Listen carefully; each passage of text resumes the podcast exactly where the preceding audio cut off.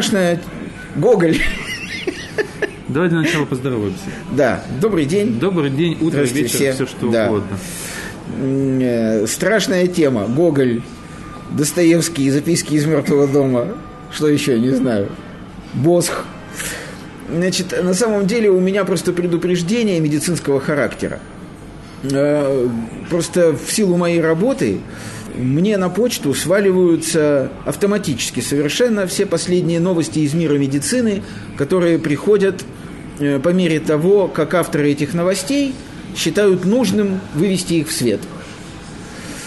Среди этих новостей масса никому не интересных, чисто теоретических, но попадаются вещи, которые чрезвычайно интересны и, на мой взгляд, требуют того, чтобы люди о них знали. Я, кстати, сейчас вспомнил еще одну, совсем недавно я тебе об этом написал, э, что, видите ли, э, господи, какие же ученые, американские, английские, Они же уже не не, помню. Ну, не помню какие, установили, видите ли, Андрюша, что люди курящие и много пьющие кофе, видите ли, не болеют болезнью Паркинсона. Ой, с ума сойти. Меня совершенно это потрясло, потому что это открытие, которое делает любой студент второго курса медицинского института. Э, значит, На втором курсе говорят о том, что болезнь Паркинсона вызывается распадом дофамина. Да-да. А никотин и кофеин блокируют этот распад. И почему это объявляется открытием, когда я это знаю много лет? Мы четыре и в нашем старом с тобой говорили. подкасте Да, о да, том, о пользе курения, мы говорили о том, что за никотином и за кофеином масса, так сказать, положительных вещей, которые человечество должно Ну, знать. это стандартная беда, Ну в вот, которой люди да. пытаются бороться Да. не с количеством, а с каким-то вот предметом. именно, да, с каким-то предметом, совершенно верно. Если да. обожраться тортами, Ну, можно умереть тут же. А от Говорит, воды как можно умереть? О, А от воздуха? Задышать Задышаться. Да. Так вот, э, не об этом я хотел говорить. Страшное, да, страшное известие из мира венерологии. Просто поскольку мы живем в эпоху, э, когда сексуальная революция уже закончилась. Что и, обидно. Ну, я не знаю, мне лично нет. Нет, да? Абсолютно. Я вообще революции не люблю. И когда полная свобода секса перешла в абсолютную вольницу, и то, что я вижу вокруг, говорит мне о том, что люди не задумываются или мало задумываются о том, с кем, сколько, как, где, в каких условиях они спят, вот это известие должно насторожить нас всех и в конце концов привести нас к мысли, которые, э, которую, так сказать, ученые, авторы этой новости выносят в заголовок. Заголовок звучит в переводе на русский так. Моногамные сексуальные отношения, тире, одиннадцатая заповедь. Извини, а в тебе сейчас Да. точно не старый пердун говорит? Почему? Я еще не очень старый. Но 60 лет. Ну, так, конечно, пердун. Еще бы я не пердун. Более того, если бы я не был пердуном, я бы лопнул. А, А куда? как? Же? Извини. Ой, забрызгал бы всех. Ну ладно. Фильм «Веринея», помнишь? Ну еще бы. Вот. Живой дух в теле не удержишь. Да. Он, если не ротом, так иным местом выйдет. Так что все пердуны. Так вот, нет, не говорит старый пердун отнюдь, а говорит просто врач. Значит, вот это уже, по-моему, американцы установили вот что. Ну, известно, что среди обитателей, э, так сказать, мужских и женских половых органов есть такой продукт, который называется трихомонада. Да.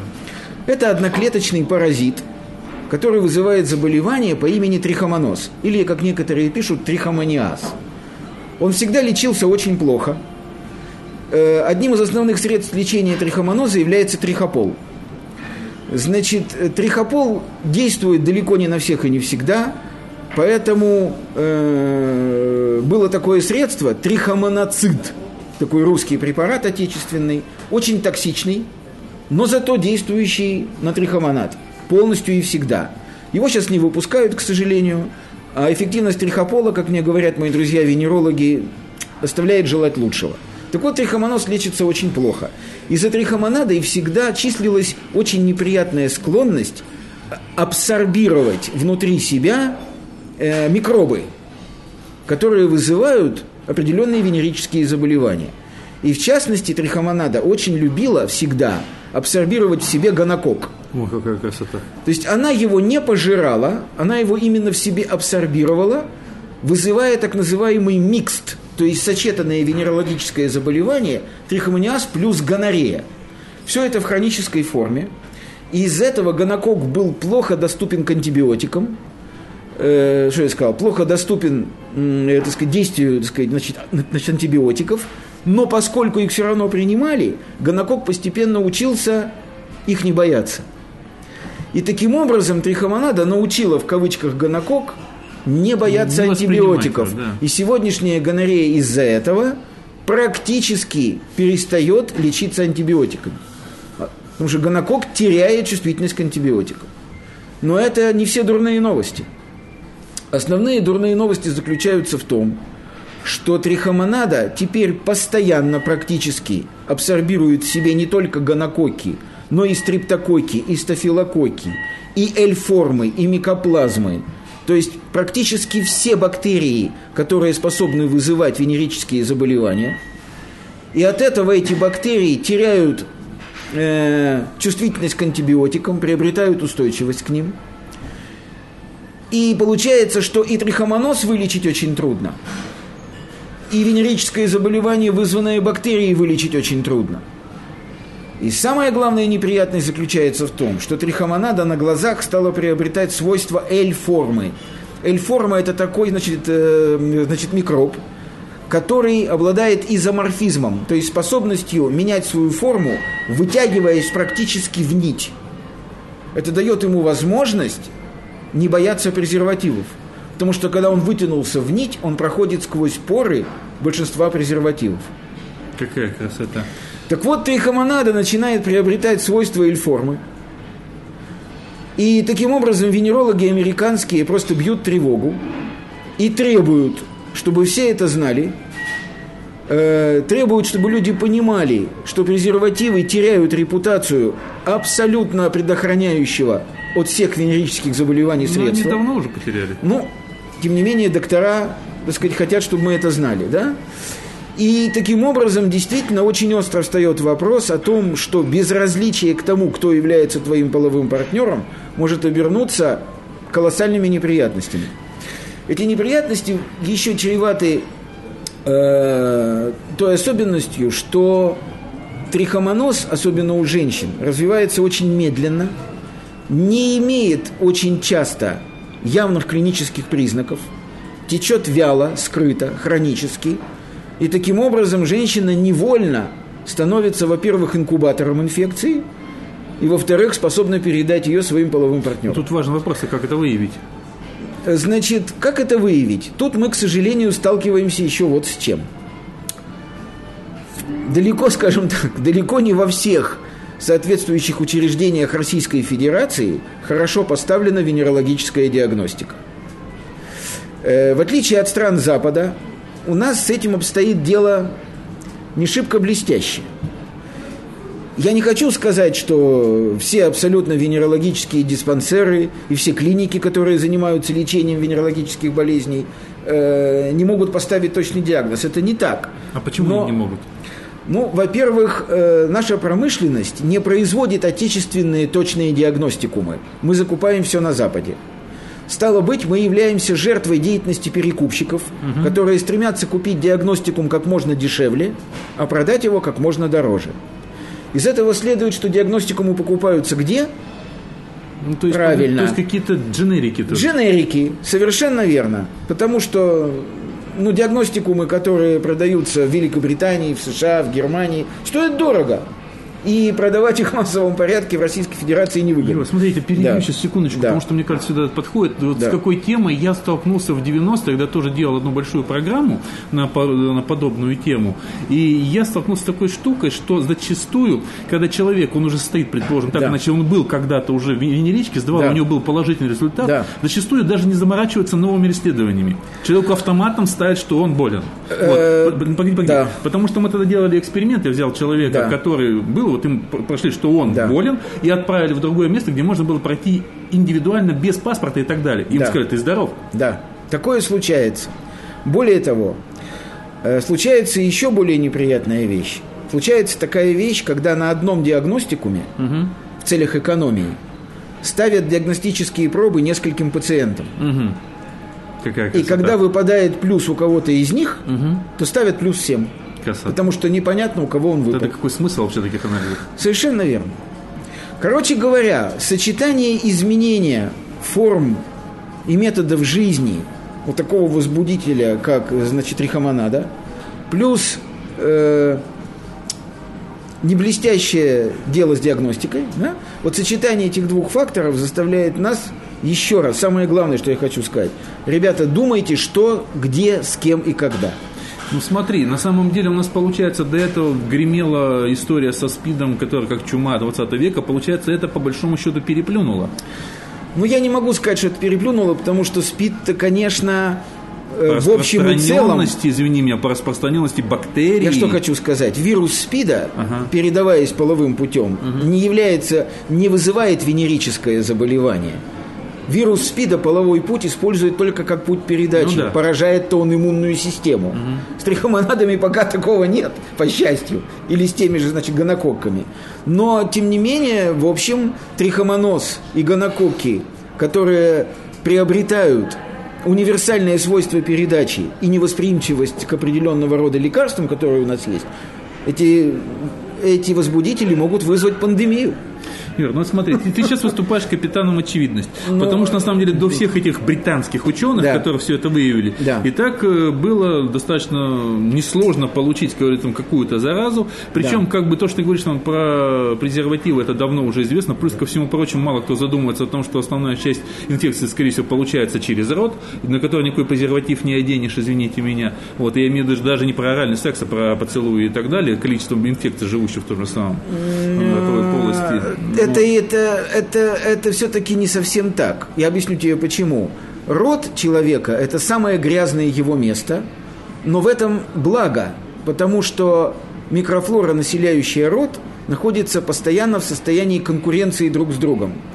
Они там все друг с другом воюют. Им не до нас. Совершенно верно, им не до нас. Поэтому рот обладает способностью к самоочищению, хоть в какой-то степени. Что касается влагалища, то это просто инкубатор, теплонадежный инкубатор, где конкуренция существующих микро, где, так сказать, значит, конкуренция существующих возбудителей сведена к нулю. Поэтому, к сожалению, с вопросом самоочищения там все очень плохо. А тревогу-то я бью почему? Я еще раз хочу подчеркнуть, может, я плохо выразился. Трихомонады обретают возможность проникать через презервативы. Этого не было никогда. Уж от трихомоноза-то презерватив всегда надежно защищал. Просто потому, что это одноклеточное, оно гораздо крупнее, чем диаметр поры презерватива. Но если трихомонада, которая содержит в себе сейчас гонокок, начинает вытягиваться в нить, как L-форма, ты, вот реально, ведь. ты реально думаешь, что вот эта пугалка кого-то остановит? Особенно, нет, особенно тех, кто в основном нет, это на корпоративках нет, и так далее. Никого, я не хочу никого остановить. Я очень тупо работаю я должен сказать, я должен сказать, моя совесть должна быть чиста. Твоя? Да, ну по возможности, Андрюша. Я знаю, что это невозможно. А, это типа исповеди сейчас? Ну, скажем так. Понятно. То есть я исповедуюсь перед, не дай бог, будущими пациентами венерологических клиник. А. Ребята, будьте бдительны. Юлиус Фучик. Я вас предупредил. Да. Понятно. Откуда теперь берется в человеке трихомонада? Откуда вообще? Э, дело в том, что вопрос этот крайне сложен и до конца не выяснен. Потому что мы сталкиваемся, да, мы сталкиваемся с вопросом о том, что такое заражение и существует ли оно вообще. Вот говорят, я заразился гриппом. Насколько правдива эта формула? Насколько она передает истинное положение вещей? Не насколько. Потому что вирус гриппа и любой другой вирус в любом человеке есть всегда – и трихомонады есть у каждого человека. И даже гонококи есть у каждого человека в каком-то количестве. И, наверное, даже бациллы чумы. Но пока наша иммунная система дремлют обладает способностью... А? Они дремлют. Они не дремлют, они погибают, mm. как, скажем, раковые клетки, которые а образуются. Что, в виде каких-то а? там, не знаю, там, не знаю, зачатков или чего? В виде чего они есть? -то? Нет, человек открытая система. В окружающем мире есть все. Абсолютно все. Убунта такая. Совершенно верно. И человек путешествуя по окружающему миру, пропускает через себя все. Вопрос в нашей иммунной системе. Если наша иммунная система находится в тонусе, она способна эти артефакты, то есть единичные вот эти вирусы, возбудители, единичные паразиты, пристрелить, пристрелить убивать. Да. Или, по крайней мере, подавлять их активность, как происходит с вирусом герпеса, например. Герпес есть у всех, но не у всех он проявляется клинически. Почему? Потому что иммунная система не дает ему размножаться она его держит на определенном уровне, да? Как только падает тонус иммунной системы, так вот откуда берется трихомонада. Ниоткуда она есть. Она в тебе живет. Но пока твоя иммунная система подавляет ее активность, она не проявляет себя клинически, не вызывает заболевания, Во, и ты ничего не чувствуешь. вещь. То есть, по большому да. счету, пока работает нормальная иммунная система да. у человека, да. и чем лучше она работает, да. то есть надо обратить внимание, прежде всего, наверное, на работу иммунной системы. Ну, безусловно, но тут вопрос сложный. Когда мы занимаемся промискуитетом, то есть часто меняем половых партнеров и не предохраняемся, мы нашу иммунную систему подвергаем постоянному стрессу. Мы заставляем ее, мы не даем ей отдыхать мы держим ее в черном теле, она работает на износ. Ну, не только ей отдыхать не даем, много чему. Ну, я имею в виду сейчас именно ее, а, ну да? Ну, ладно. Вот. Так, значит, обращаться так с иммунной системой тоже нельзя. Нельзя постоянно держать ее в состоянии стресса, потому что ей приходится постоянно обеззараживать все новые и новые популяции каких-то паразитов, микробов, вирусов, которые мы ей поставляем, не обладая никакими культурными знаниями в области половой жизни. Я думаю, так тоже себя вести нельзя. Поэтому, в принципе, это в нас есть все. Но надо просто вести себя грамотно. Тогда все будет нормально. Знаешь, я что сейчас вспомнил. Есть такой вот мем, который некоторое время назад появился, мне очень нравится. Э, примерно так звучит, я дословно не вспомню, что когда люди говорят, что в этой жизни нужно попробовать все, почему это касается сексов, наркотика и алкоголя, да. но никогда да. молекулярной физики и математики там, или географии. Да. Вот примерно, вот, наверное, вот к этой вот теме, о которой ты говоришь, насчет а... смены половых партнеров, почему-то я вспомнил именно вот это. Я не знаю, почему. Я считаю, что люди, которые исповедуют лозунг «в жизни надо попробовать все», да. они как раз не только на секс, наркотики и алкоголь это распространяют. По-моему... Они путешествуют, они, а, они ныряют с аквалангом, они прыгают с парашютом. А почему они не занимаются молекулярной химией? Они занимаются ей просто на своем уровне. А, черт Вы не понимаете. Как ты глубок. Нет, я не глубок. Я просто, так сказать, регистрирую факт. А, ты регистратор. Любой из нас, совершенно верно, любой из нас физик и химик на своем уровне. Да, мы не сделали физику и химию средством зарабатывания денег или средством познания мира – но поскольку мы подчиняемся законам физики, мы все физики. Ну да, в конце Поскольку концов... организм это громадная химическая лаборатория, мы все химики. Ну в конце концов мы же все там делаем, предположим, там яичницу из молока и яиц. Без этого, во-первых. Во-вторых, когда, допустим, человек не знает, что такое дефекация. Да, это удивительно. Но вещь. это же не изменяет того положения, это, что он день. делает это каждый день. Да, да, и неоднократно. И неоднократно даже, если ему повезет. Да. Поэтому... Тебе не везет. Почему? Мне везет. О, тебе везет. Да. Я пока... О, да. ты еще молодой. Да, вот. Поэтому мы химики, мы физики, мы, мы лирики. биологи, мы лирики, мы поэты. Очень часто люди говорят рифму, не замечая этого. Да. Просто все, так сказать, зависит от того, акцентируем ли мы свое внимание на это и делаем ли мы эту отрасль средством познания мира и зарабатывания денег. Ох, ладно, закончим на этом. До свидания. До свидания. Оба.